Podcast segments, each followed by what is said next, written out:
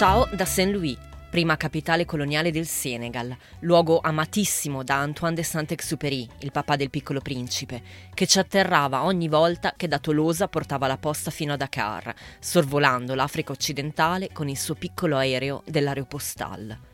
Noi a St. Louis ci arriviamo in auto, ovviamente, con il buio, dopo l'ennesimo travagliato passaggio di frontiera. Le strade sono un susseguirsi di dossi.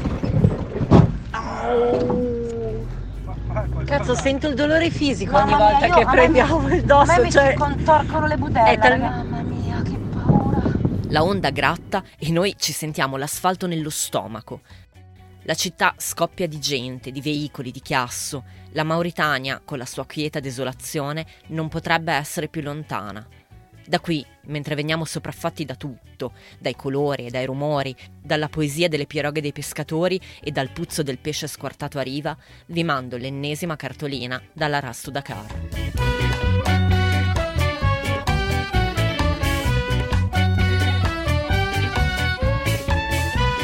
State ascoltando Saluti e Baci, il podcast che vi manda le cartoline dai luoghi più belli del mondo. Io sono sempre la solita Federica Capozzi, ma questa è un'edizione speciale dedicata alla rally di beneficenza che attraversa l'Africa nord-occidentale.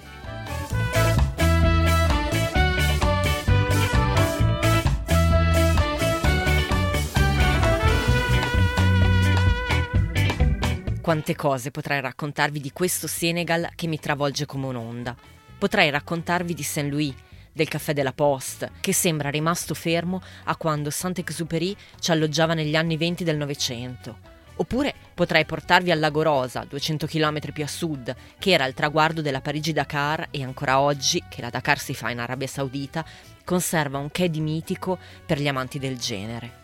Anche noi della Rastu Dakar lo viviamo come un traguardo, sto lago rosa che in realtà rosa non è, ma per noi in realtà è solo una tappa del viaggio. Rasu Dakar c'è il, c'è il, logo? Sì, c'è il C'è logo. l'adesivo, c'è l'adesivo. Cioè, non c'è neanche uno che ci stappa lo champagnino. Che delusione! Eh. Dov'è l'accoglienza? Sei la freak! La direction dov'è?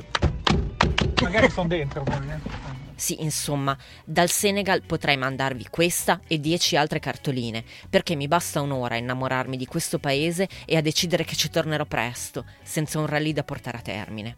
Invece mi fermo, faccio un passo indietro e vi racconto un'altra cosa, senza la quale la Rastu Dakar non sarebbe quello che è. Parlo dei passaggi di frontiera, quelli che facciamo in convoglio, 50 persone, 10 auto, 4 van e 5 moto. Sono le 20.04 ora mauritana. Siamo in giro da questa mattina alle 8 Mm. ora marocchina. Sì. E questo io pensavo che fosse il pezzo facile. Invece c'est la fric. Eh, se la fric mon ami. I passaggi di frontiera sono lenti e logoranti, richiedono pazienza e rassegnazione. Attendere, prego. Non riattaccare per non perdere la priorità acquisita. E sono tanti, tantissimi. Dal Marocco alla Mauritania, dalla Mauritania al Senegal, dal Senegal al Gambia e subito dopo dal Gambia al Senegal, perché il Gambia altro non è che un dito sottile infilato nella carne del Senegal, tra il nord del paese e la regione meridionale della Casamance. Siamo a quattro così, cinque con la frontiera tra Senegal e Guinea-Bissau, sei per tornare di nuovo in Senegal e concludere il nostro viaggio a Cap Skirring, da dove prenderemo l'aereo per tornare a casa. Entri ed esci, entri ed esci.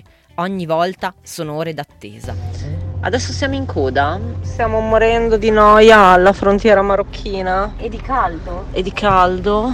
I veicoli fermi sotto il sole, la gente giù dalle macchine, i motociclisti sciolti sotto strati di giacche e protezioni. Davide, quello che organizza il rally, che puntualmente dà i numeri, urla, sbraita, tratta male tutti, salvo poi scusarsi due minuti dopo. Poi si infila nell'ufficio del doganiere e alla fine, in qualche modo, ci fa passare dall'altra parte. Ci si annoia un po' in frontiera, il tempo è frizzato, si comprano banane, si bevono bibite gasate, dolcissime, una schifezza. Di nuovo si canta o si litiga con Davide. Improvvisati. Chi c'è? Chi siete solo?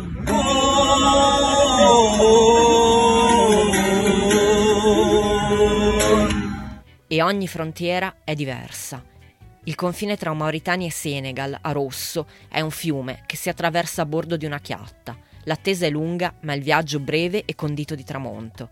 L'ingresso in Guinea, invece, è una strada polverosa in mezzo ai campi, dove ad un certo punto scatta pure la partitella calcio con i ragazzi del posto, in questa specie di terra di nessuno, tra due casottini che fungono da dogana.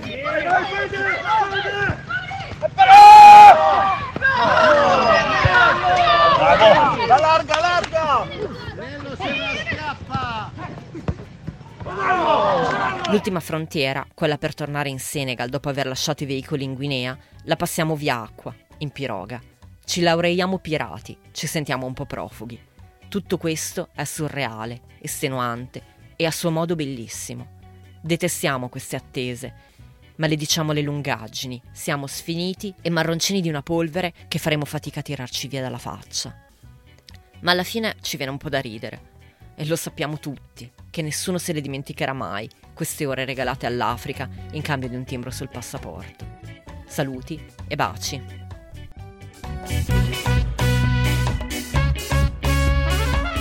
Avete ascoltato Saluti e baci, un podcast felicemente autoprodotto.